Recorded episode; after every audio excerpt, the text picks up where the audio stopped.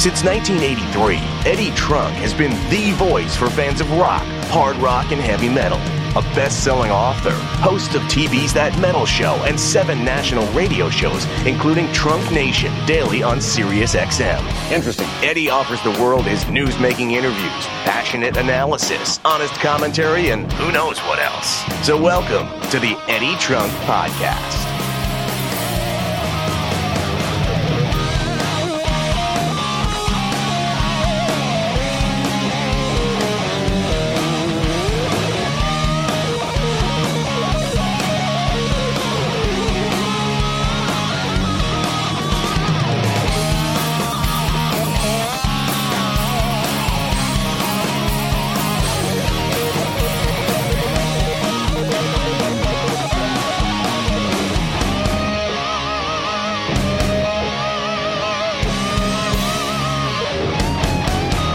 Welcome, everybody. Time for the Eddie Trunk Podcast. It's new every Thursday, podcast1.com and iTunes. It's free, as you well know.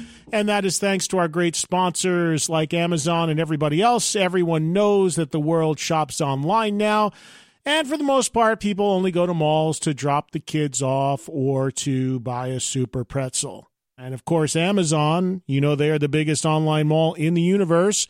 But did you know that every time you use Amazon, you could be helping keep this podcast going? That's right. If you use my Amazon banner when you shop, a small amount of the purchase goes directly to help support this podcast at no extra cost to you. Here's how you do it go to podcast1.com, click on Killer Deals link, click my show logo and you'll see Amazon and all my sponsors. Then, when you click the link, bookmark it so it's super easy to use the next time. Cool way that you can help keep this podcast free each and every week, and we appreciate your support. All right, so here we go with um, another double dip as the hits keep coming. All the good stuff keeps coming here on a weekly basis to the Eddie Trunk podcast. We lead this week with Steven Adler former and sometimes current drummer from Guns N' Roses. Steven is an old friend. Steven is and was a huge fan of that metal show, so much so that he wore a That Metal Show t shirt to Guns N' Roses Rock and Roll Hall of Fame induction. And Steven, as you well know, got a little taste once again of being in Guns N' Roses, where he made some very sporadic, very brief appearances with the band on their current reunion tour. Uh, this, uh, while Steven was doing all that, and he kind of alludes to this in the interview you're about to hear, he was unable to do interviews. He had to sign something that was prohibited him from talking about the whole experience. Well, that has clearly expired. And after being so open about wanting a Guns N' Roses reunion for so long, as you're about to hear in this interview, Steven Adler is finally over it. He got his little taste of playing again with the band. I think the fans love seeing him. He loved doing it, but I believe the realization has set in for him that he is not going to be the drummer on the with the band going forward, and that uh, the idea of flying all over the world to play a song or two just really wasn't all that worth it for him anymore. So he has as you're about to hear, some closure on all of this, and he is now looking to move on to the next phase of his career.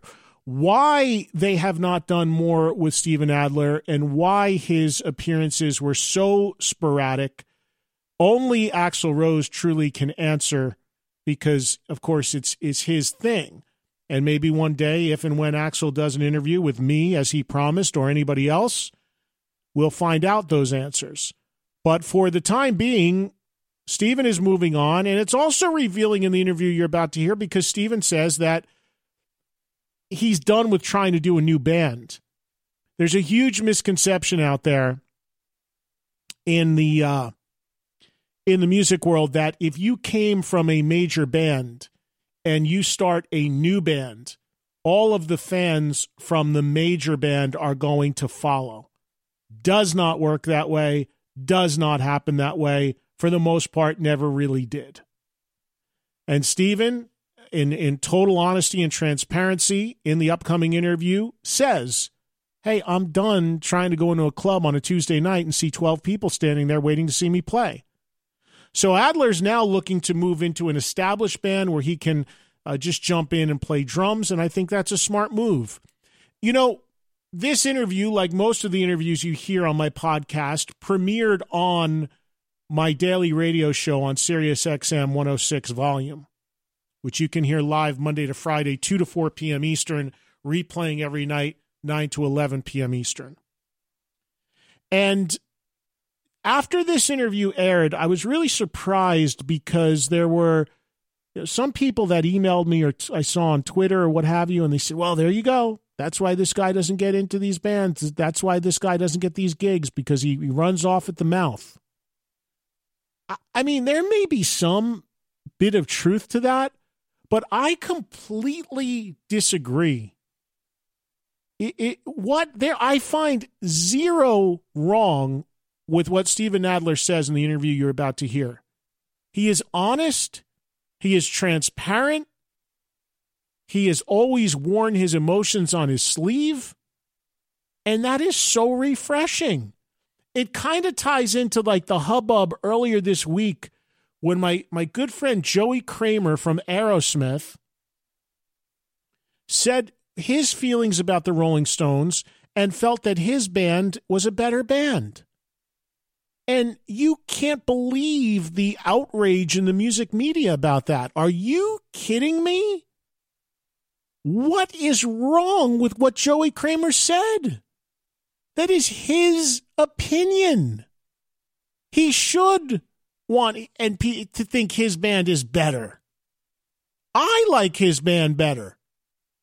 I mean, what we are in, we are used to, and everyone is so conditioned to these hyper PC politically correct answers given. How many interviews do you hear or read with musicians where you can predict what they're going to answer and how they're going to answer before they even do? Because everyone is so afraid of giving an honest answer.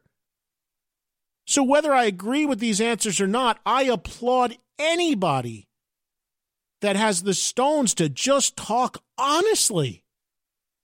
When we're in this ridiculous world of super politically correct, everybody's got to say the right, perfect thing that everyone expects you to say. Otherwise, it's an outrage.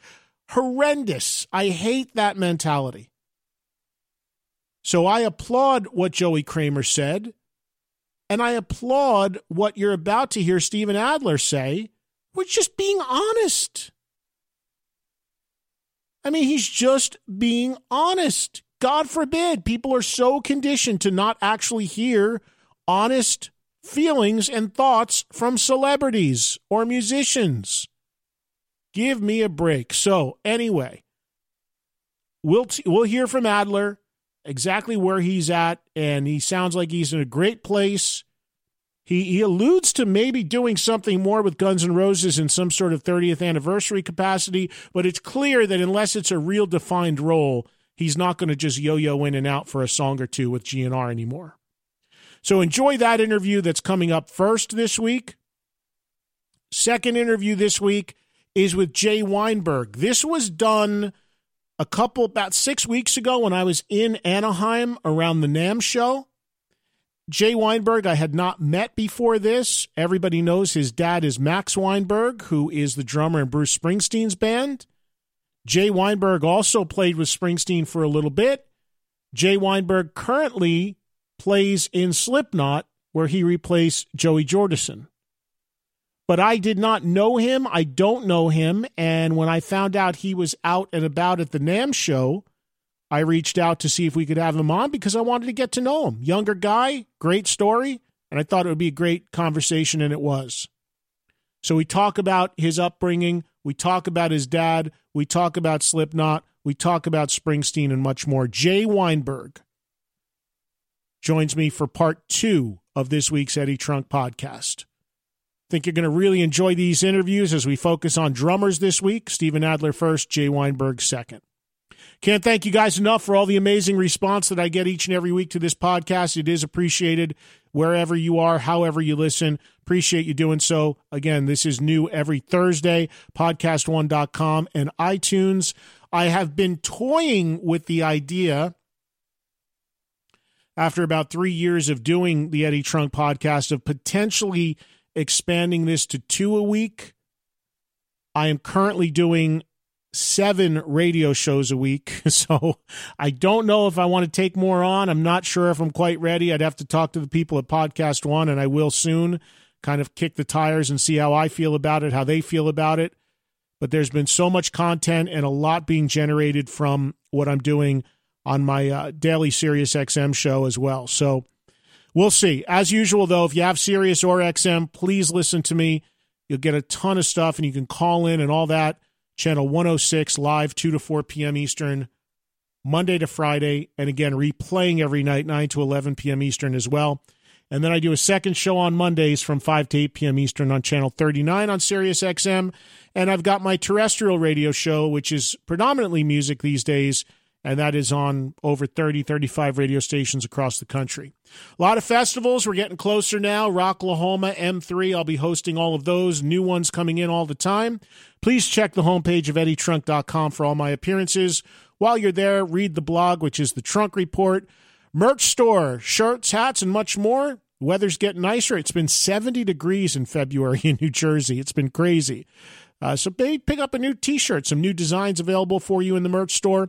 Signed copies of either of my books, Essential Hard Rock and Heavy Metal Volume One or Two, available directly to, from me, signed however you want, sent wherever you want in America. Can only ship to U.S. addresses. Information on how to order my books signed by me directly from me is on the books tab on eddietrunk.com. I am working on my third book, going extremely slow. Just don't have the time to focus on it. Hopefully I'll be able to get that out maybe sometime next year if I can ever get back online to start typing and writing again. No news on that metal show. Appreciate everybody keep asking, but there is just nothing to report at this time. When and if there is, I of course will absolutely let you guys know. Uh, what else? I think that pretty much covers it as far as the the opening here this week. And uh, stand by. We'll talk to Steven Adler in a couple minutes and I know you're going to enjoy that. If you haven't heard this yet, it's it's it's a great one. Steven is always radio gold, and that'll be followed by Jay Weinberg. So some some of the old guard, some of the newer guard, as far as drummers are concerned. Stick around; it's all coming up on this week's Eddie Trunk podcast. The Eddie Trunk podcast.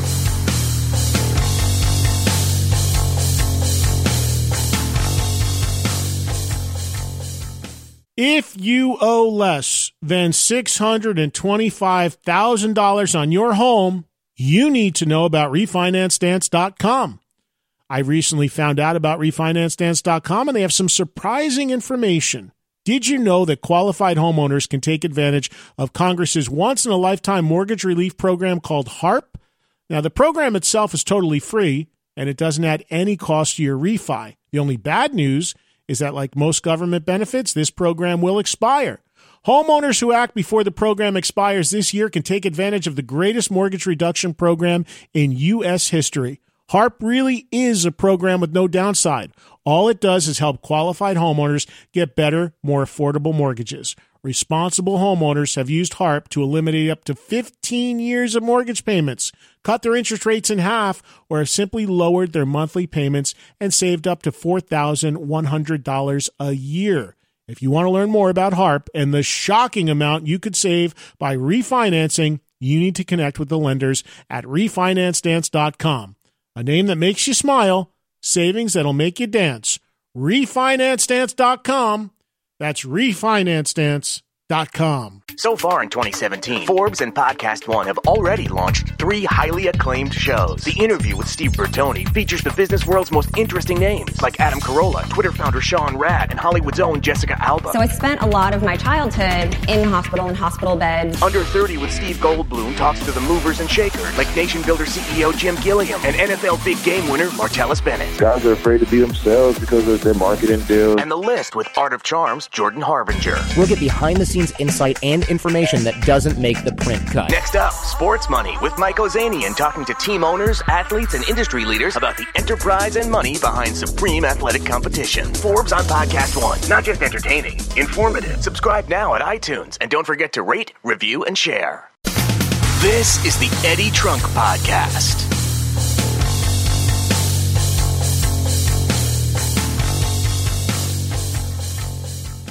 All right, the Eddie Trunk Podcast, interview number one of two this week is uh, with Steven Adler. This interview was just done about a week ago, so it's very fresh. It talks about all the stuff that Steven went through to rejoin Guns N' Roses for the brief time that he did and where he is headed now going forward in his career. So, Jay Weinberg joins us a little bit later on this week. Right now, though, Steven Adler, my old buddy of Guns N' Roses, always fun to talk to him, and this interview was no exception. Enjoy.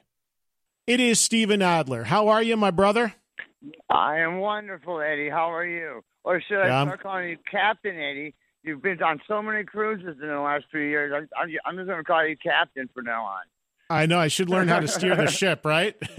oh, you, you mean they haven't let you do it yet? A couple cocktails and steering a cruiser? Oh, yeah, I'll be like that guy How in Italy you? who drove. I'll be like the guy in Italy who drove it right into an iceberg or whatever and bottomed it out. It'll be bad. he just drove it into, onto the beach. But how are you? I'm good, man. I'm good. I mean, I'm I, I miss you, and uh, I was talking earlier. You know, I, I we we were I was telling stories about the old days of that metal show when you you popped out of a cake for me and all the fun times that we had. And And I love you. I love you, and I miss you too. Yeah, uh, we've had the greatest times. Bowling for you know Dio, the the benefit for Dio. Yeah, well, we so missed you. We missed you. We, we missed you at Dio Bowling this year because you were going to be on the team, and uh, Yeah. I know at the last minute you couldn't because you went to South America to play with Guns N' Roses. So you had a good reason, at to- least. I went to beautiful Argentina, which I loved dearly, and I got to got to play with them, but I only got to play one song, two nights, one song each. Um, and it, it's just it was you know last year was just so fabulous because I wanted this. You know, everybody knows that I've been praying for this for 25 years for us to have a reunion. I don't know able to play with anybody. I don't know anybody more than you who has been open consistently about wanting the reunion to happen. Nobody more than you. Well, because it was something that was so magical, and I, I just, you know, I'm so proud of what we did, and, I, I'm so proud of the guys, and and it, it was just too hard last year, you know, because they'd have me come down and and do just one or two songs, and it's like I'm standing on the side of the stage, and I'm watching Frank, who is a wonderful guy and a great drummer, you know, playing my songs. When I'm going, I'm standing right there. I'm going, dude, why don't you fucking let me play? I'm right here let me play the songs. And it was just too hard to do that. And then the South America thing, flying 15,000 miles for uh, just, you know, one song uh, each night, it was just too much. But the great part about that trip was after the second show, I put on a private show at uh, my friend uh, Pablo and Chino. They have a club called the Roxy out in Argentina. And uh, we played from two to like five in the morning. Had all these guitar players and different great musicians come up.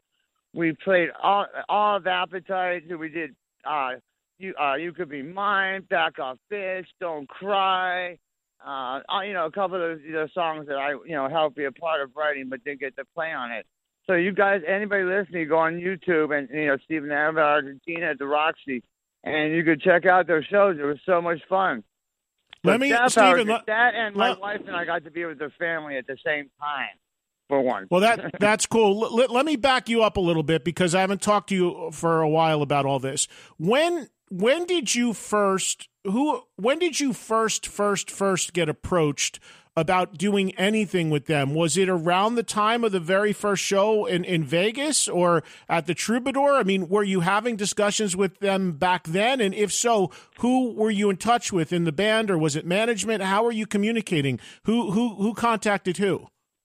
Well, it was January second, twenty uh what sixteen, and Slash and Duff uh, both texted me and said that they wanted to get together and talk to me. So I went down to Duff's house and uh we had a nice little talk and they uh, you know had me sign you know some contract thing and whatnot just so they could talk to me which is cool. I don't care. And um, then but in March, I came down to rehearsal, and the second rehearsal, I pulled. I got a a, a pinched nerve in my L4 in my lower back, but I was only out for ten days. I mean, by the time they did the Troubadour show, I was ready to go. I mean, I, Duff calls me. I called Duff up. I said, "Dude, I'm I'm ready to rock. Can I do these shows?" You know, they had the Troubadour and then like seven other shows. And I said, and he said, "No, you're not. You're not going to be a part of this." And I was like, "Fuck you!" And then I called, hung up on him, and they called him back. I said, "I'm sorry. I was just angry at myself because I feel like I ruined it for myself, and I was just saying mean things to you because that's how I felt about me." And you know, I, I'm trying to move forward. You know, and and so one day, um, well, I think like July 4th, they called me and said, um, or July 3rd or 4th, they said, you want to come down to Cincinnati and Nashville? And, and I said, yeah, when? And they said, tomorrow. So, of course, you know, I got, I got on a plane, I went, I got to jam with them, and it was great. It was just, it, it's just not the same. Not that I, I, I was thinking it's going to be the same as it was, you know, 25 years ago, but not having Izzy there and just playing one or two songs, it was it was just it was very hurtful and heart, heart heartbreaking for me. And you know, I mean, and and Richard is a phenomenal guitar player. He's a great guitar player. And the crazy thing is, from like ten feet away, he fucking looks like Izzy. So Yeah, I was like, I'm playing. I'm out there playing. I look over and I go, "Yes, Izzy got on stage." I go, "Wait a second, that's Richard." Crap. And so you know, I, I'll do it again. And they asked me to go to like they they said either Japan or Australia or Thailand. And you know, I, I said I'm not going to fly twenty thousand miles to play one or two songs. It's just you know, it's just too much. So Now, when you I when said, you were know, doing, hold, I- I- Steven, Oh. when you were when you were doing all this travel for them and doing all this stuff, I mean, were I'm assuming they were paying for the travel, and were you being paid? Yeah, oh yeah, they gave me a couple bucks. They're they're good guys with that. You know, Fernando. So you weren't coming. Well, it's not like you were coming out of your pocket. It's not like you were No, coming out of your pocket, right? So No, no, did they? Still, you know, to be on the side of the stage I- and eh, watching somebody else play a song, it, it, it's just it's heartbreaking. No, and I understand that it would be, but here's my question: Why? Why did they? Do you know why they put such restrictions? In other words, here's what I thought was going to happen when I saw. And listen, I was. I texted you. I was ecstatic for you when Yeah. you finally got up there with them.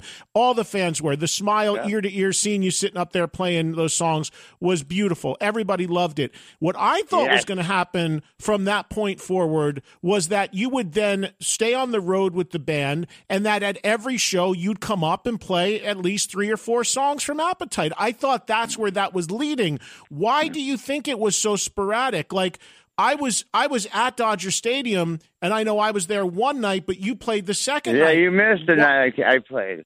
but Uh, why, I I'm just like you. you're you're in LA. Why wouldn't you have played both nights? I, I did. I was at uh, in Argentina. Why would they let me play one song? Okay, um, I have no idea. And out of respect for Fernando, you know, I have nothing. Um, I have nothing, you know, negative to say because I was just so glad to be able to do it. And even though it wasn't what it could be and should be, um, I got closure, and and I feel so much better. Like this uh, this billion ton weight lifted off of me. Well, I can move forward again. I could play with other people. I could do other things, and it, it, it, it's the greatest thing. I've been, you know, practicing the four agreements for the last three years, and it's changed my life. I'm a I'm a totally happier person. I'm the per, uh, I'm the person when I was when I was young and a teenager and excited and had you know and had dreams and goals and and wanted to do things. And I like it. I, before, all I wanted to do was do a fucking reunion, and I got to do what I got to do, and I'm thankful for that. Well, listen, I, I the fans that got to see it are thankful as well that they got to see it, but it is to me, I, I don't know and again, I'm not in their heads, and they don't do interviews. I talked to some of them. I, I mean, I don't I don't really know what the logic was, though. Uh, it would seem to me like it was like, okay, we'll give you a little taste just to almost give you that closure, but it just it just especially if you're going to go to these foreign countries and stuff to at least Yeah. not be able to play a couple songs every night. I mean, people know you're doing it. People see that you're capable of doing it. Did you ever ask, "Hey, I'm standing here. Why can't I come out tonight for a song?" Did you ask? Of course, of course. I start playing another fucking song. They tell me to get off. You know, they say, "Okay, you're done," and I said, "You know," I start playing another song, and they just turn the sound off. You know, you know, I beat it. You're done. I said, "Okay, cool. I got to do that." It's better than loved and lost and never have loved it all. And I got to rock with those guys, and I love Slash and Duff and Axl, and you know, I got to meet some great people that are working with them, and like I said, I got closure. And you know, if they, I, and Fernando, you know, who who's, uh, GNR's main guy, he's got some good ideas for hopefully the summer for the 30th anniversary, you know, in July, something for the fans. Um, I don't know what it is, but he's a good guy, and I think he's going to do the right thing. Oh, I, know him. I know him, and I, I know him and that whole camp as well, and I like those people very much also. So, I mean, it's just the from a fan standpoint. I know for you it had to be frustrating and baffling, but from a fan standpoint, it was really baffling because in the nights that Yeah. they did two, two shows, it would be like, well, if you're there, why why wouldn't we see you the second night? It's just it's just strange, and and there was no real explanation for that that they gave you, right? and, and there never will be an explanation. Uh, It, it, all, all, it is what it is, and that's that. It is what it is. What was And it like for you? What what is was it what like? I know for I know Slash and Duff you were in touch with uh, over the years. What was it like for you? And tell me about the first time you saw Axl. Well, uh, you know, I, I only talked to Axl for literally 10 seconds, but the first night I played with him in Cincinnati, I got a fist bump and a little smile, and that was good enough for me. And then at Dodger Stadium, I got to give him a little hug, and shake his hand, and say I love him, and he fucking rules, and thank you so much for giving me this opportunity. I had the greatest time, and he walked on his way. And I went on with my life, and I've been enjoying it ever since. So you didn't get to really have any real connection time with him and sit and talk and hang out and, and kind of No, reconnect I at I- all. No, he, he's he's he's he's Axl. You know, he does his show and, and he gets so passionate and su- such such uh, emotion that he really just needs to like like like come down. You know, relax and come down for at least an hour because he is a monster on stage. And you know, he puts out so much so much feeling that he becomes those songs, and it, it, it takes some time to realize, hey, I was just singing the songs. It's not happening now. I got to chill. So he, he and he's been fabulous at it. And Fast and Tough are so much fun. We got, I mean, when we were together, like at Soundcheck, the the crew was all, Jesus Christ, Steve, you got to come down more because that's the only time these guys ever smile or have fun is when I'm when you're here. And I'm saying, well, you know, I'd love to, but it is what it is. You mentioned Izzy before. Have you talked to him at all? Yes, I love it. Izzy gave me the greatest, greatest uh, quote I've heard in, in, in decades, centuries even. He said, Steven, it takes talent to live life. And it's Hmm. true. It takes talent. And so now, like I practice drums to be talented at playing drums, I'm practicing to get a talent at living life, and I'm enjoying every minute of it. That is a quote so- from Izzy. So why? So why? Why do you think that Izzy has been kind of so disconnected from this? I mean, uh, I mean, some have said it's money and the offer. Some have said he does he doesn't want to do it. Why do you think he hasn't even gotten up at all or shown up at all? because he wants to do it like me, the right way, or not at all. And and I got I, I the reason I did it and needed to do it was because I got like kicked out of the band for reasons I still don't know. Because saying I'm a drug addict in that band getting kicked out for drugs is ridiculous. They were doing they- drugs way more than me. Okay, so it's like you know calling the kettle black. But Right. it was uh, you know different stuff. You know, Axl wanted you know more control of the thing, and um, And uh, then he, then you know, Izzy, Izzy, he wanted control of Izzy, and then he wanted control of Fast and and so one at a time, everybody left until it was the Axl Rose band. But he still called it Guns N' Roses, and you know, I wouldn't blame him. I would too, because that money's that name's worth billions. So I'd use it if I could myself. I'd get Steven Tyler to sing though.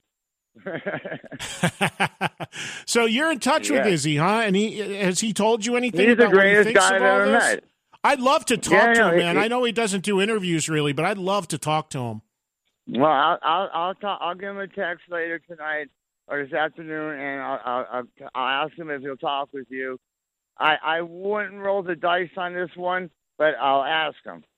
Yeah, because he's put out some music too recently. I know he put stuff out on his own, and I mean, I wouldn't want to just pound him about Guns N' Roses like you. And I'm going to talk to you about other stuff in a second, but I want to talk to him about what he's done musically since the band. And he's the one guy now of the original five that, even though you had a very limited role in this reunion stuff, he's the one guy that's been completely invisible from it. So I'd be curious Like to see what he's he- thinking. Yeah, yeah. Like I said, he wants to do it the right way with the five of us. And I needed to do it because I needed closure. I got kicked out for, you know, I was like, all of a sudden, I had all these, I had road crew, I had management, I had accountants, I had, I had, you know, stage people, I had a band. And then one day, literally, in one afternoon, I had nobody. And I was like all alone. And I was scared shitless. I didn't know what to do. What, you know, what do I do? All I knew was what I was doing and then I was left all alone. So being able to at least play the one or two songs on a few, the five shows I did, was severe closure for me. Granted, Now, they're- you know, like I said, out- I think Fernando's got something really cool in the works for July. I don't know. He's the he's the main guy, so I, I Yeah, and, and you're right. This is this is the th- this is the 30th anniversary of Appetite, so it would Yep. be cool if there was something in the works. So you're not ruling well, out he's doing a any. smart, good guy. I'm sure he's got something, you know, something secret. He's a secret guy, so I'm sure he got something really exciting and, and you know, planned. Cross So you're not fingers. You wouldn't rule out doing anything with them again. Everything's cool, and if they called you, you'd be open to doing stuff again. Oh, if we did it the right way, yes. I can't watch somebody. I I will share the stage with with Frank any day. You know, I'll do my fucking uh, the appetite stuff, which is the great stuff, anyways, and the fun stuff, anyways. And I'll do the the uh, the uh, live stuff. I'll do a couple illusions, and let let Frank, you know, in the middle of the set, play, you know, the the Chinese democracy stuff, some of the illusion stuff, and you know, if we split it, I would not mind sharing the stage with him at all. I mean, if that's what it came down to, I'm cool with that. He's a But great as far guy. as as far as popping up for a song or two at, at random shows, Yeah. you're done with that. yeah, I can't do that. It's just too hard. Right. It's too hard. So, Steven, I'm going through my, uh, you know, some of my tweets, and I'm, I'm, and people are just so happy to hear your voice, so happy to Oh, hear excellent. the Thank you, Captain. and Thank you, everybody. everybody is saying the nicest things that they're thrilled to hear you. They're thrilled that you had the, at least the moment that you had with Guns N' Roses. It's funny because Oh. um, I didn't even look at these tweets before I asked you, but they were like, "Well, I hope they at least paid for his travel." yeah, they're not. They're not that stingy. They're good people. yeah, Yeah, no. So. I, I, I, yeah, it seems like it, it was all good on that front. So that's good to hear. Yeah, so, it was so the only thing was just you know not enough songs.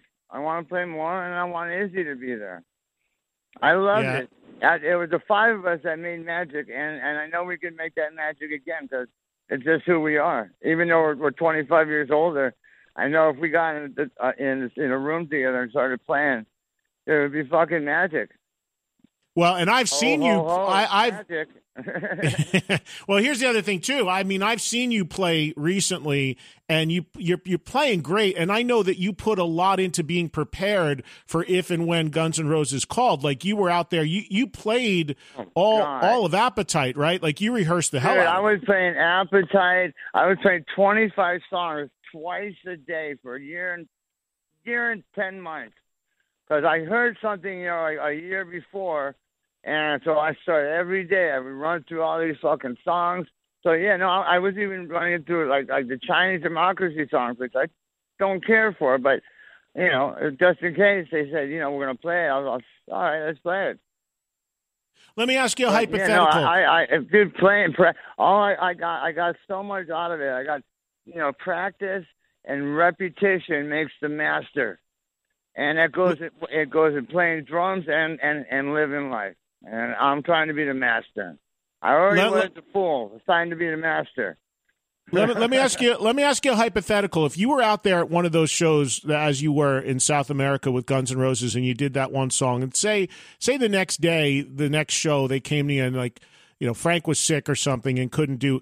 Could, would would you feel comfortable? Would you be able to get up there? Do you feel in and play uh, the full two hour set with those guys if they needed you to? Oh, oh God, yes. I I wanted to push uh, Frank down the stairs one night, just so I could do that the next night. But he's too much of a great guy. I, I can't do it. I can't push him down the stairs. Said, I'll get my shot this way, one way or another. I'm getting up there and playing more songs. Somebody's going down, and it ain't gonna. Be I, I could see you in I could see you in catering and Frank turns his head and you put a little something in his drink or something. I didn't do that. Oh, oh, yeah, yeah. Oh, a, a little Mickey, slip him a Mickey. Oh my God, that would be great. Pull a Keith Moon on him.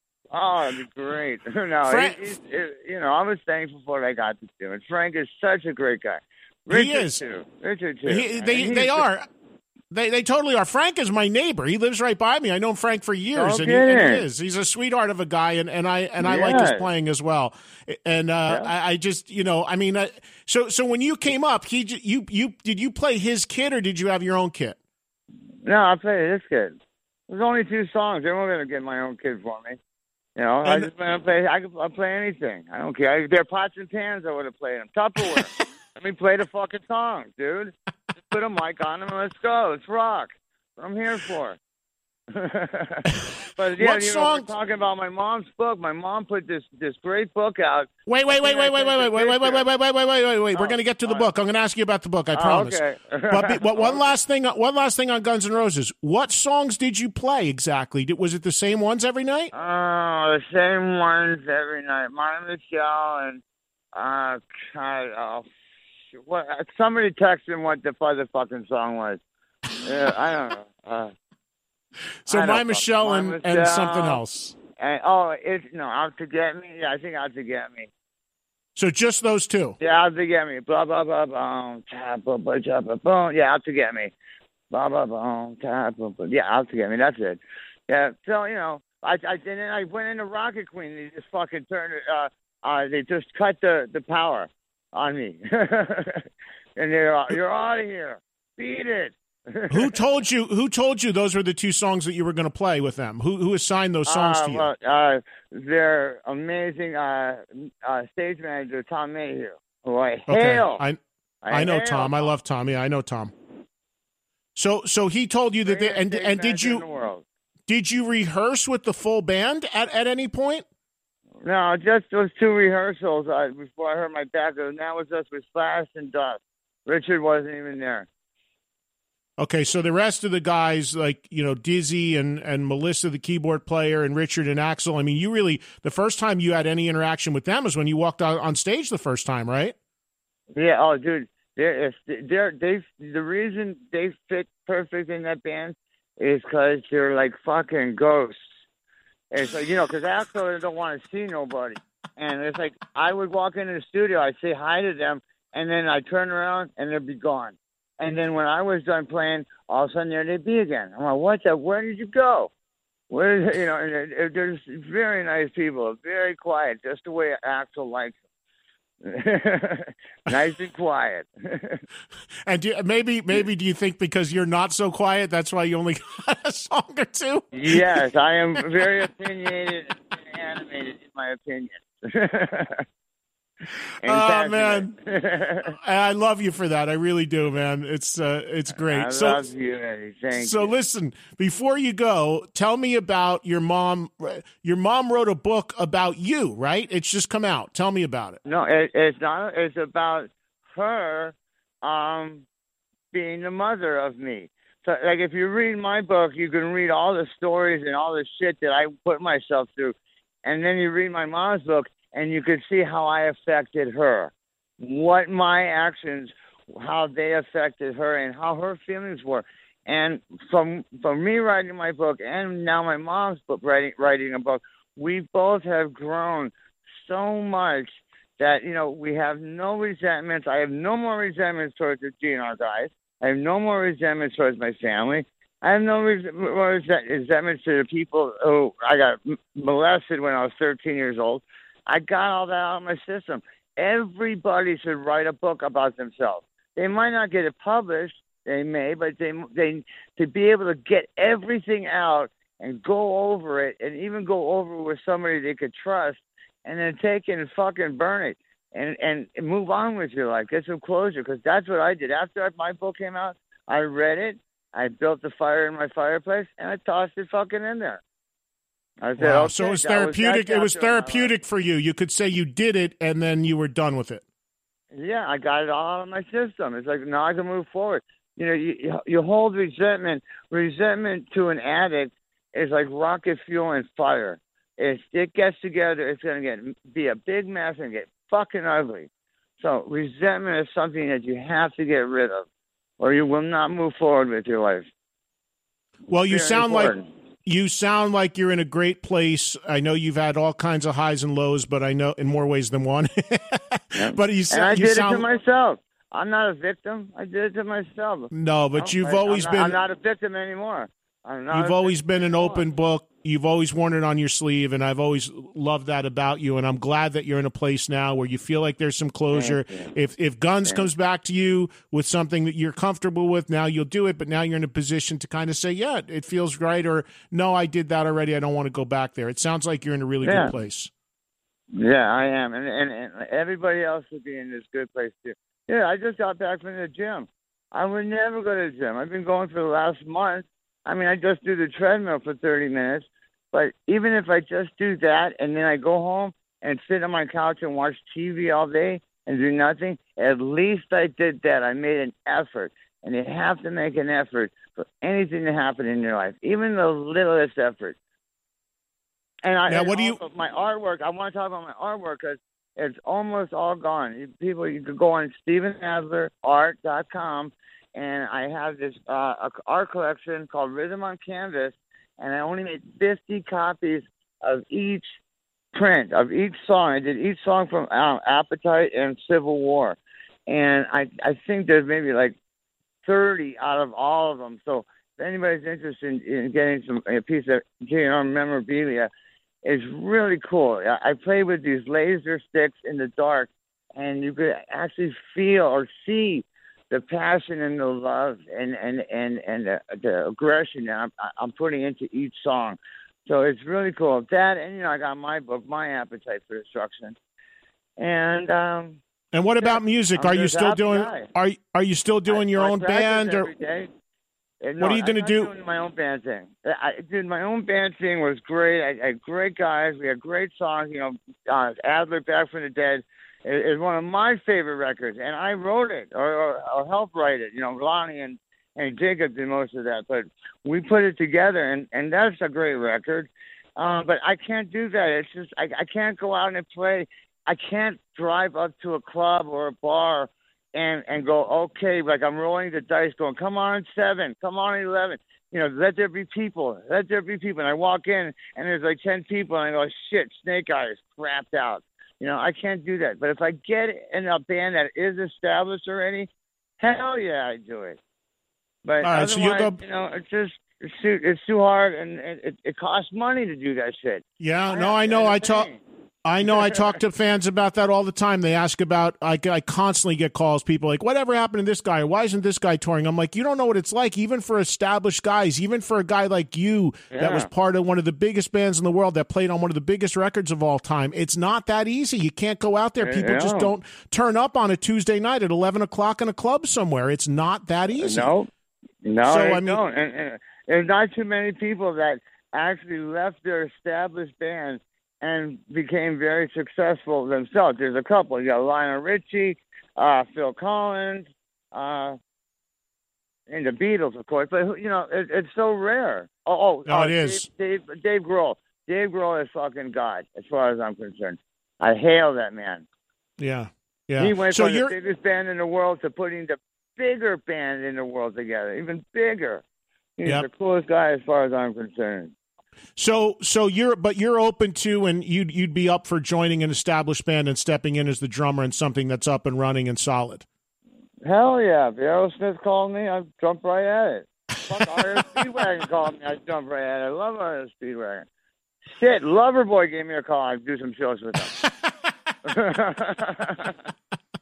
All right. Well, listen, I'm I I'm a guy that I get the call all the time from people saying they're looking for drummers, so that's good for me to know. I'll see. I'll keep my ears Well, open yeah. for you, bud. well, thank you. That would be great. But So listen. for everything. Thank you. Well, listen, here's the thing. I'm going to let you go, but here's the thing. I'm talking now with the powers that be. We just had a meeting yesterday because from time to time I come to LA and I do this show from the LA studio for the week. So we I might I be did it with doing that. Remember John? Remember, I I'd love to come down. Remember me and John? Bon, Oh. John Five came down. That was before this channel and this show. That was the other show that I Oh, do on okay. Sirius XM. But yes, that one as well. You did do that. We had a blast. So if that happens, it'll be around the, the second or first week of May. You come in and sit in on the whole show. We'll do the whole show together. We'll take calls. We'll talk about Kiss. We'll talk about Guns N' Roses. We'll talk about everything. We'll have a good time. Yes. Oh yeah, hell, if Kiss gave me a call, I'd jump on that real quick. Paint me up like a cat, baby. Let's rock. Hey, buddy, listen. Um, the all the best to you. I'm glad you're feeling Thank so you, good. And uh, you, everybody, Captain. check out check out Steven's art. And where can they get your mom's book on Amazon? Oh, uh, on Amazon, yeah. And it's All right, like, cool. I texted you that picture, dude. Wasn't that cool? She had her book on Times Square on a big old giant billboard. I know. Then I texted I was right. picture. That was so fucking cool. I was a block away. I could have gone seen it in person. I yeah, I, I texted you a picture, didn't I? Yeah, you did. I got it. It was on very your- cool. Put it on your website. Put it on your website. Oh, hey, can you play a song for me?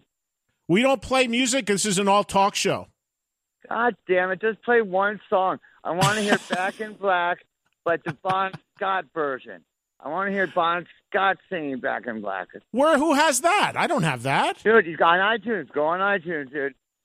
Get out of here. Like it is a great dude. You don't even know what the lyrics are because you don't understand what the guy's singing. That the on Back in Black, the the record. You don't know what he's saying. If you listen to those lyrics with Bon Scott singing it, it's like holy shit, this guy's amazing and angry and knows how to put words. Wait a minute. Wait a minute. Wait a minute. Wait a minute. Where have I been? You're telling me that they released a version of I- Back in Black with Bon Scott? Go on iTunes. It's the greatest song I've ever heard in my life. It's probably a Bon scam. Scott, Back in Black. No, it's Bon Scott, Back in Black before he died. Because everybody, Everybody, said that. go check it out. It fucking rules. I've never heard such a great lyrics in my life. You don't know what the lyrics. You really can't understand. What's the guy? I can't- feel so bad. I can't think of his name. Brian Johnson. Brian Johnson. I'm sorry, Brian. I had a stroke. I have bad memory. Brian, you're going to re- uh, really understand what he's saying.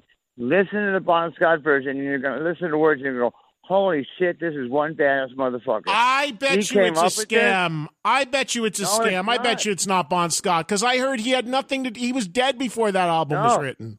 Go on iTunes right now and check it out. It's him. All right, I'm going to look Yeah. into this. It's him. Check it We out. will- It's awesome. This will be continued, man. We will continue this soon. I'll talk to you soon. Okay. I love you. Have a great day, and I love you, Lo- everybody. Keep rocking. Love you too. Steven. Take care, buddy. he is he is the best.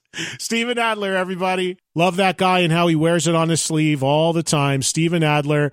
Appreciate the time from him as always and wish him nothing but the best going forward. And hopefully uh, a new gig and a new home for him as far as a drummer. But a great attitude. He sounds like he's in a great place. Easy guy to root for. Hoping for the best for him. All right, we're going to take a uh, short little break here and come right back with interview number two. It's with Jay Weinberg of Slipknot on this week's Eddie Trunk podcast.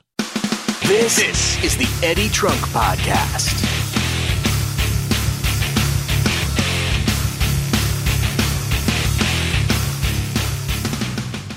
In order to feel comfortable that you're getting a fair price, you need pricing context, information that empowers you to feel confident.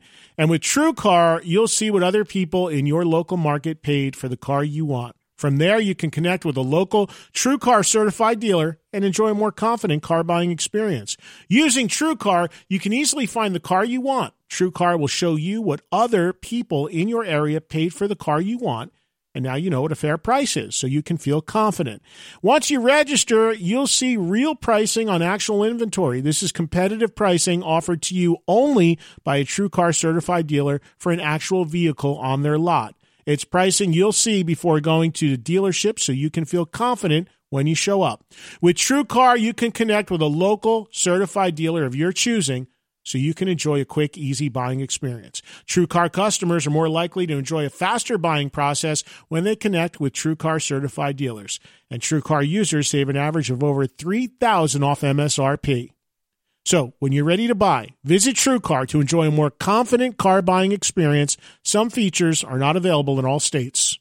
Hello there, you. It's me, Jay Mohr. You know me from the Mohr Stories podcast. I'm a comedian, I'm an actor, and I talk to people that fascinate me, like Brandon Boyd from Incubus, super funny Jim Jeffries, Jay Leno, Charlie Sheen, Lakers owner Jeanie Buss, and a whole lot more. Download a few episodes of Mohr Stories now. Mohr Stories podcast every Monday. Podcast One app, iTunes, podcast1.com.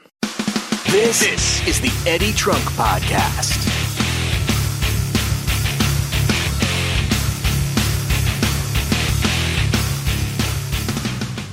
Interview number two on this week's Eddie Trunk podcast. This comes from my uh, broadcast around the NAMM show in Anaheim earlier this year. First time I ever got to meet Jay Weinberg. Had a great conversation with him about all sorts of stuff. Growing up with his dad being the famous Max Weinberg, him playing with Bruce Springsteen, getting the gig in Slipknot, and much more. Fascinating conversation. Great guy, great drummer. So, interview number two on this week's Eddie Trunk podcast coming to you right now. Jay Weinberg. Enjoy. We're not actually in the NAMM show, and I was saying, thank God we're not because it's mayhem over there, and I don't know if I could ever get zoned in with anybody over there because stuff comes at you from every angle, as I'm sure uh, Jay Weinberg, who just joined me, uh, will tell you. Your first experience at NAMM, or you've been here before? I've been here before. Yeah. Uh, yeah, I used to come out every now and again. Um, uh, just for the whole NAMM experience. It's an Um, experience. and I and I got it. I mean, I had no idea what to expect. I think the first time I came here, I was probably, uh, I think I was 15. The first NAMM show that I ever went to, and uh, and it was really great because that's that was the first time I had ever met a bunch of the uh, the like gear companies that I've worked with Uh-huh. um, over the years, but. God, it's exhausting.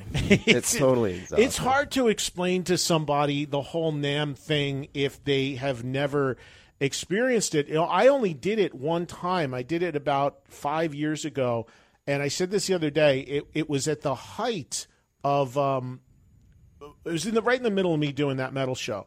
So I thought coming into it, it was I was told it was just a, an industry thing right. And somehow fans are everywhere. Yep. And I was like, "Whoa!" Even me. I mean, I'm not a musician, but people knew me from the show. I was like, "Whoa! You, where are these people coming from?" Yeah. And it's it's a massive like stew of of all sorts of um, craziness. But it's fun, but it's exhausting. It's great, yeah, and uh, but it, it can be a little bit overwhelming if you don't know what you're kind of coming into, like I did the first couple times that I came there, and and I think I was a, just a little bit underprepared with how because it's just so much, and it's so you're it's like constant overstimulation. I can do it for like an hour, and then and then I'm out. But uh, but now now that I I know a lot of the people that are there, and I know a lot, I've done a lot of work with. Uh, you know, drum companies that I work with and, and cymbals and sticks and drum heads and all Yeah. that. Uh, now I have kind of like my family and my people that I'll hang with rather than just kind of aimlessly trying to figure out like what is this. you got a home place. base sort of thing, yeah. Uh huh. Yeah. yeah. Let me ask you, you know, ta speaking of recognizable people, of course, your dad is, for people that don't know, is Max Weinberg Yep. uh, from the Street Band. And has he ever gone? Have you, has he ever taken you to a NAMM? I mean, I imagine him walking through a NAMM. It's pretty pretty crazy. Yeah, he uh he I think he was the first person to tell me like, "Oh, there's this crazy trade show that you should go to." and and uh and so he took me and um and we went and just kind of checked it. I don't think he had been. He had I know he had been to one that was kind of like in Germany. I don't know if it was a NAMM thing, but it was a very similar kind of uh kind of event. And uh, and he was like, "Oh, I went to this one, and, and there's a there's one in, in Anaheim that we should go to." And that was right, uh, maybe a little bit after I had started playing drums a lot, and Right. uh, and he was like, "Oh, you might like this." And there's people from bands, and and so I looked up all the people that were going to be there, and I'm like, "Oh, this guy's doing an autograph thing, and you can meet this person, ask him a question, or Yeah. whatever. So, uh, so yeah, I was into it. But then when you're walking around all the halls and trying to figure it out, and you know, do I check out all the guitar stuff? Do I check out all the drum stuff? Because it's like you don't. I don't want to just check out one thing, like one instrument Right. that I'm, you know, focusing on or whatever. You kind of want to just take it all, take it all in. But it, there's just so much. Like after after a little while, it it'll like start to.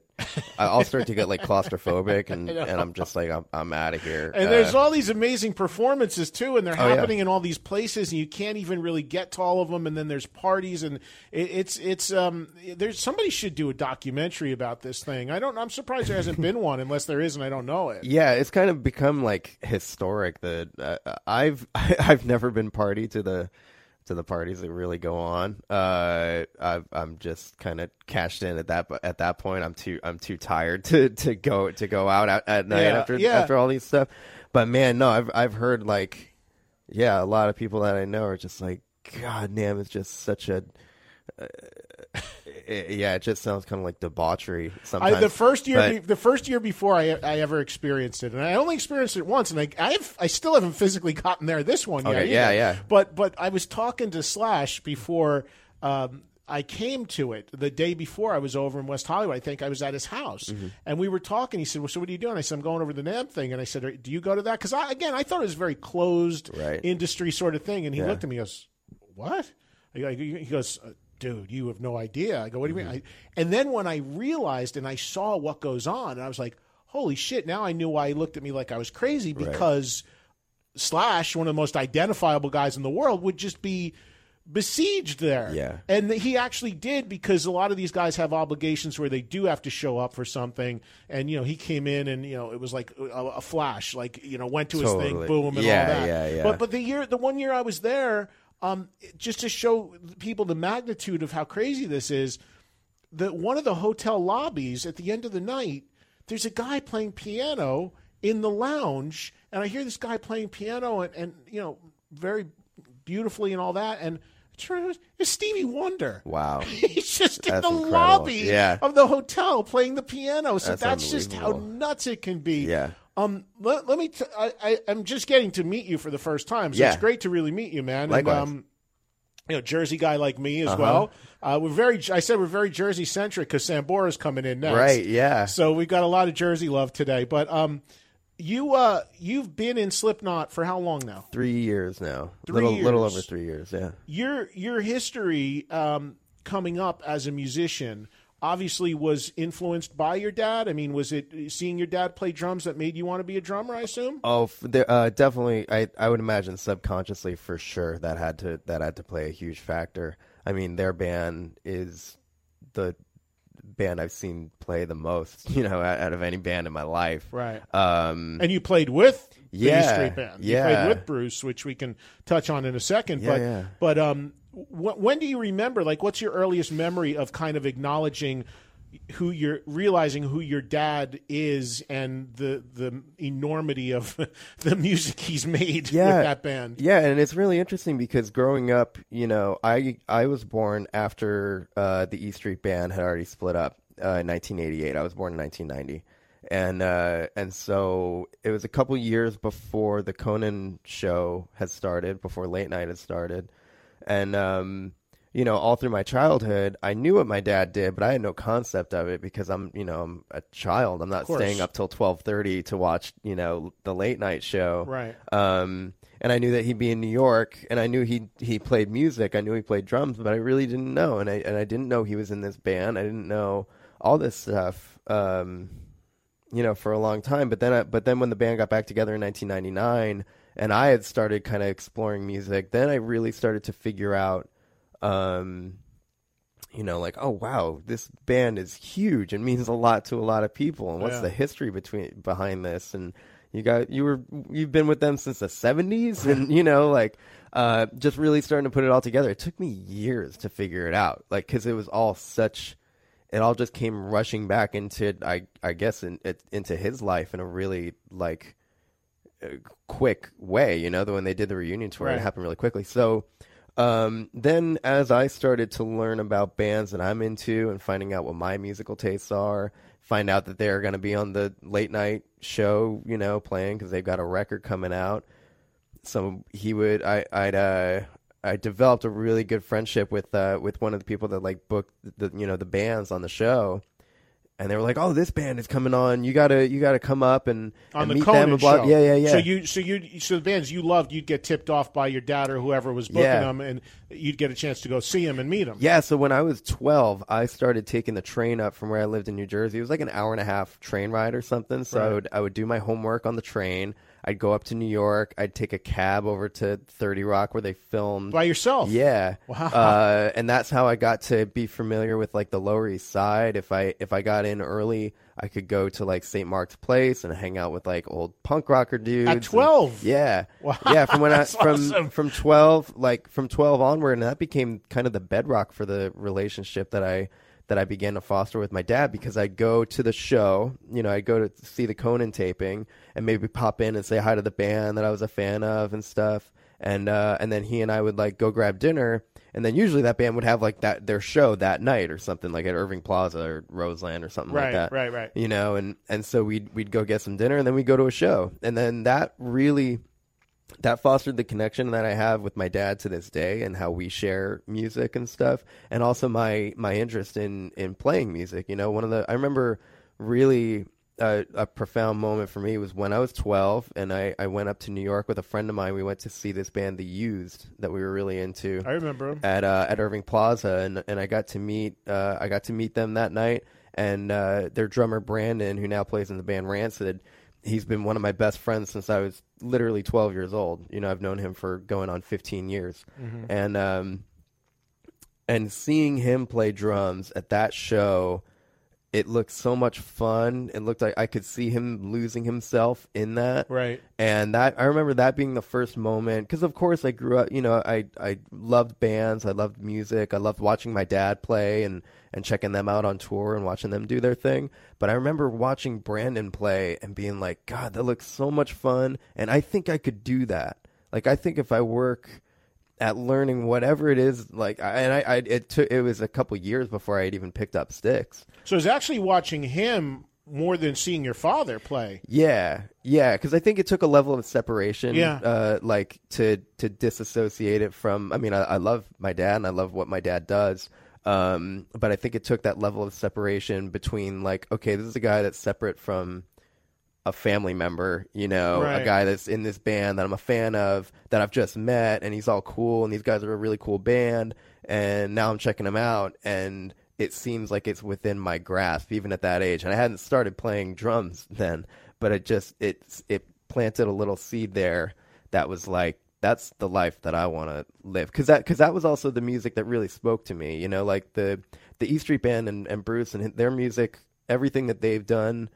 Um, it does speak to me, but when I found what I would consider like, oh, this is my generation's, Yeah, you yeah, know, yeah. whatever band, um, that I felt I felt a serious connection to. So I think it just took that. It took that like seeing all these people around me. We're all kind of the same age. and We're all really into this band and and stuff. So um, so I think it took that to make that connection. And then once that, that started, it just you know kicked me off the cliff to Yeah. do everything else that, that happened after that. Yeah, Jay Weinberg is my guest. Everybody, we're uh, we're talking about his history, of course, and uh, Jay currently plays drums in Slipknot, where he's been playing for the last three years. A a far cry different from what your dad does in the E Street Band, but uh, equally great in its own way. And of course, we'll touch on that a little bit. And I want to talk some more about your history. When was the first time you saw your dad play with the E Street Band? Uh, would have been 1999 when I was nine years old. And Uh, did you go on the road, or did you just catch a show? Yeah, we would go on the road with them. Um, they did a lot overseas. Uh, to my memory, the first time I remember seeing them was like in Spain or something like that. Yeah. I, I probably saw them before that, but that's the first one that comes to my mind because I was all of a sudden in this other country and we've never really traveled. We didn't really travel all that much until that point, and then, um, you know, they wanted to to show my uh, my my parents wanted to show my sister and me the importance of traveling and music and you know what my dad has been a part of and and their band and all that. So uh, they would take both of us like out of school for say the last you know month or something of school. My mom was a school teacher uh, before I was born, so she would like road school us in a way where in the morning we'd do tests and she worked us really hard you know like she it was no walk in the park Yeah. uh going to school you know on the road Yeah. uh, doing that but we do schoolwork in the morning museum or a cool park or or you know go check out the the city that we were in for the day in the afternoon and then at night we'd watch the band do their thing and you know that was a lot of my musical education was watching them do it night after night after night after night and when you know in 1999 when they just came roaring back and um really put on these intense you know spectacles for tens of thousands of people Were you were, were you like, does every band play for four hours? yeah, well, it, it definitely kind of. I, I would imagine it kind of warped my view about how I would Yeah, like a I live bet. a live band because you know I I didn't know how to put it together. I didn't know who these people were. I've definitely seen. I remember you know as a really young child knowing who Steve was, but I didn't know that you know he was Steve Van Zandt. You know, and I didn't know all this stuff. I knew these people from my childhood, but I didn't know that they were all in a band together. And um, and all of a sudden, I'm just like, what are these songs that you play for hours? And there's all these people watching. Why are we all here? I had no idea. I had no idea how to figure it out. But um, but yeah, um, you know, watching them night after night after night after night, I got really accustomed to their songs, which actually I think was um, that was what helped me when I eventually filled in for my dad and played with them. Uh, it was from ten years of watching them play. Sure. you know, Murder Incorporated a billion times. Like I didn't, I didn't need to rehearse that with the band because I've seen them play it a million times. Yeah. Um, you know, so it was a lot of that, like ingraining it in my mind without knowing, you know, that that would happen ten years later. But uh, but just taking it all in because I saw how important it was to all these other people, and it sound I, I felt the spirit of the music of what they were doing, and I really enjoyed watching my dad do this like crazy thing that was so you know unique. I'd never seen anything like that. I, I mean, I still haven't seen anything like that. They're like the greatest band. I mean, you it's know, they're insane. crazy. What's crazy about it is that just recently they played shows, and and one of the couple of recent ones clocked in as like the longest shows Bruce ever played, like four hours. Four, yeah, it was like over four hours, and they're in their mid sixties. yeah, like, who I mean, does that? That's just off the charts, Yeah. crazy. And um, you know, I had a lot of friends that went to those shows and said that they were as good as as they've ever been. Totally. Um, for you, I mean, it's it uh, goes without saying that clearly your dad was very supportive of you sort of chasing this once you kind of got the itch. Yeah. And and did uh, are you self taught or did did you take lessons or I never took lessons, and that was, I think, the best gift that my dad gave to me as a musician was like the inspiration to just go find it myself. You know, because because he did for himself, and uh, and he was like, you, because he and I come from very different worlds and very different backgrounds of appreciating music, and Right. and I tended to gravitate towards.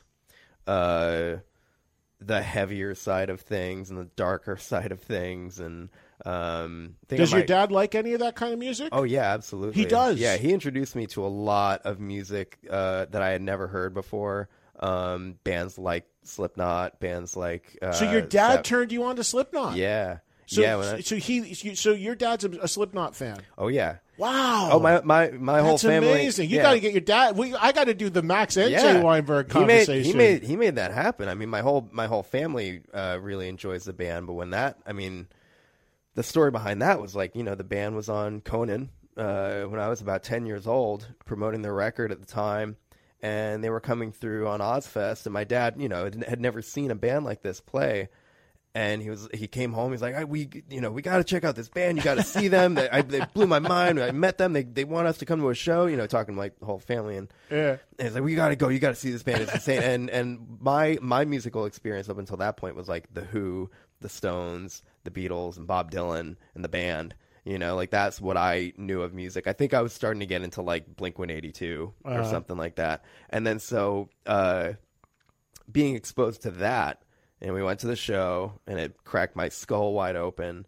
uh, it taught me that that kind of music was out there, and it made a beeline to my heart because it's it was just exactly what I was feeling. And so then I did my research about all those bands, and, and I think I might I might get a little bit of, of leaning towards that from my mom because I know my mom was super into she was into Black Sabbath and Zeppelin and, and all that, you know. So, um, but yeah, uh, he, my dad and I come from very different backgrounds, and and as as it comes to our drumming, we're completely opposite players, you know. Right. Um, but uh, but him giving me the ability because I started on guitar when I was nine, and I took lessons, and it made it like school, and I didn't like school, so. I and then I tried it with bass, same thing, made it like school, and I didn't want to do that. So then when I when I found an interest in playing drums when I was about fourteen, um, and my dad was like, "Oh, I could show you stuff, or you could take lessons from this guy, you know, in the next town over." And I was just like, "I just want to do this for myself. I just want to play along to Ramones records and um, and have fun and find out why I enjoy this." And that's just been, I mean, that's been ever that's been my my rule of thumb for the last you know 12 years of of playing the instrument is just like i i just want to have fun with it and find out my own voice and and do my own thing Yeah. um so th- he was very supportive in the way of he just gave me the freedom to just like yeah do whatever the hell you want Yeah, that's amazing, man.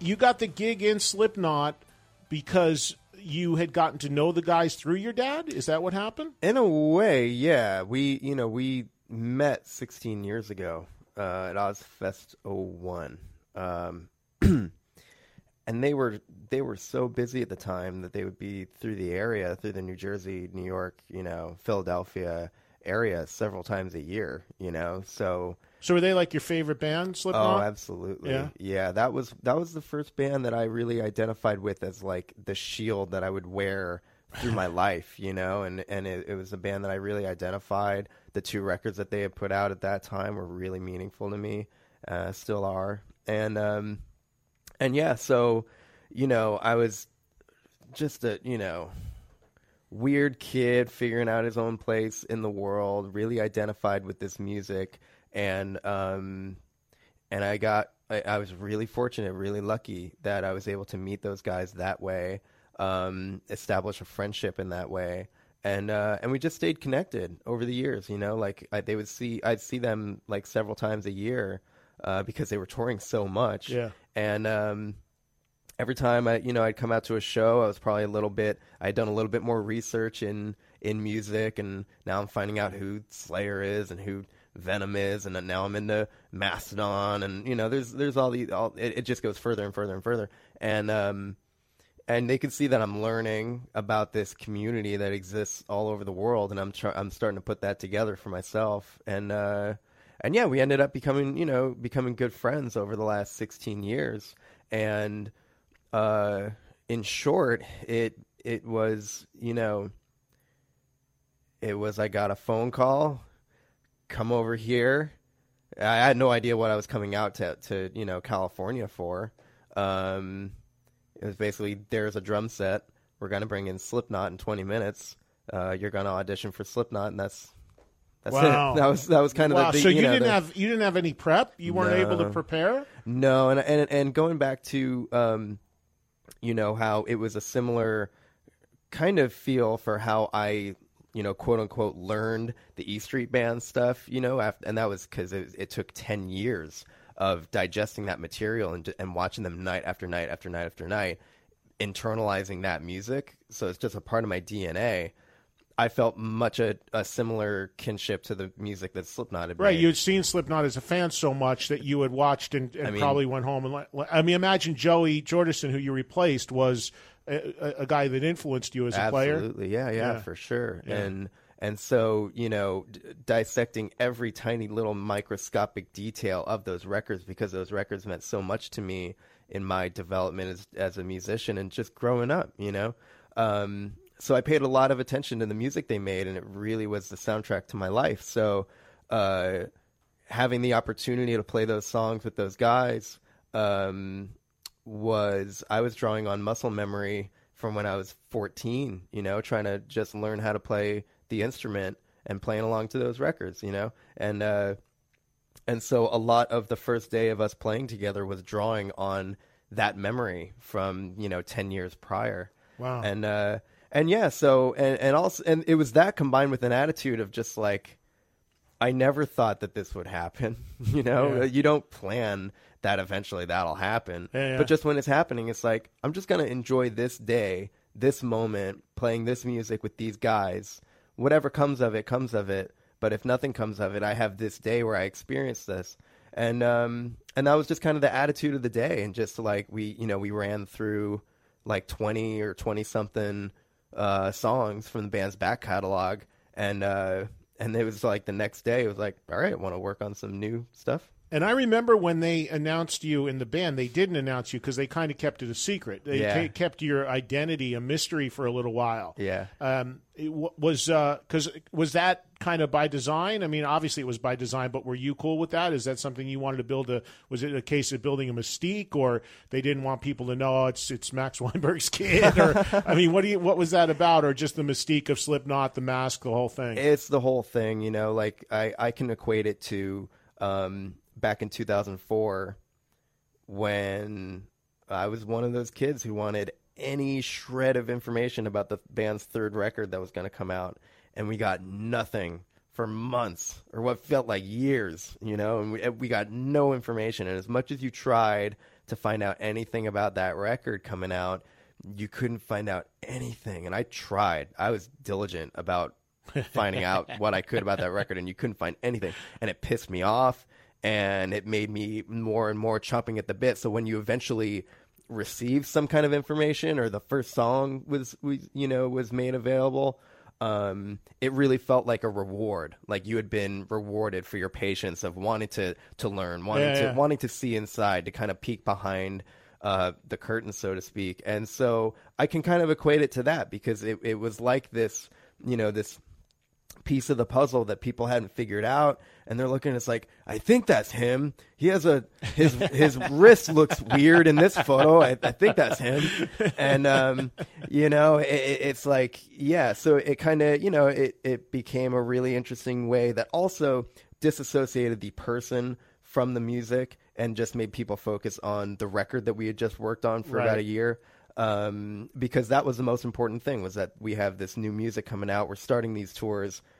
Focus on that. Don't focus on the Which was a big story in and of itself for Slipknot because, of course, the, the passing of Paul Gray and everything that had gone on, that people didn't even know if the band was going to continue. They were kind of in a weird spot. I mean, Corey is a good friend of mine, and know, I've talked to him all the time about, uh, you know, from time to time. As a matter of fact, he's doing Stone Sour right now in, Yeah. in L.A., and we were texting the other day about trying to get him over here as well. But um, it's an amazing story, man. It's so cool, and I, I've had these instances in my career where I've interviewed people where you, you have people that are like super fans of a band, and they end up being in the band. You know, at all levels of music. You think of like Arnel, the singer in Journey, right now. Mm-hmm. The bit, I mean, he just. I mean, the other, a few weeks ago when Journey got announced for the Rock and Roll Hall of Fame, he put out a tweet and he said, "My God, I hope this leads to a reunion with Steve Perry because I just need to see the band with Steve Perry." And I'm like, think about that. This is the guy who has the gig in Journey, Yeah. kind of wishing that. His own gig might go away for a little while just so he could see the band that Right, he right. loves with the guy. So it's so cool when that passion comes out and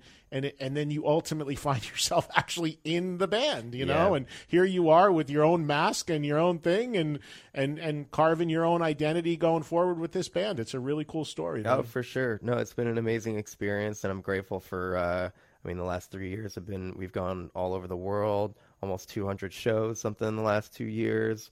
Um, making the record was an amazing experience. So yeah, it's all been.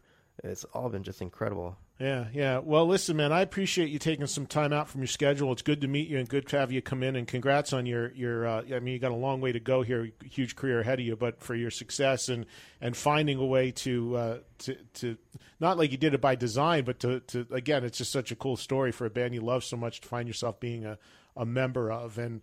A, a lot of cool percussion stuff going on in Slipknot. So Oh, yeah. all what the other guys are doing too. I mean, There's no you got to stay on your drums on toes, man. No Yeah. doubt. Oh. For a player, it's quite a it's some deep water. It's next level for sure. Yeah, yeah. yeah. Well, uh, and anything else you're doing besides Slipknot? I know they're going to probably be in some some downtime a little bit, or you got stuff cooking with them. Yeah, or- well, we just we just finished the two years of of like straight touring, uh, Yeah. pretty uh, not that long ago.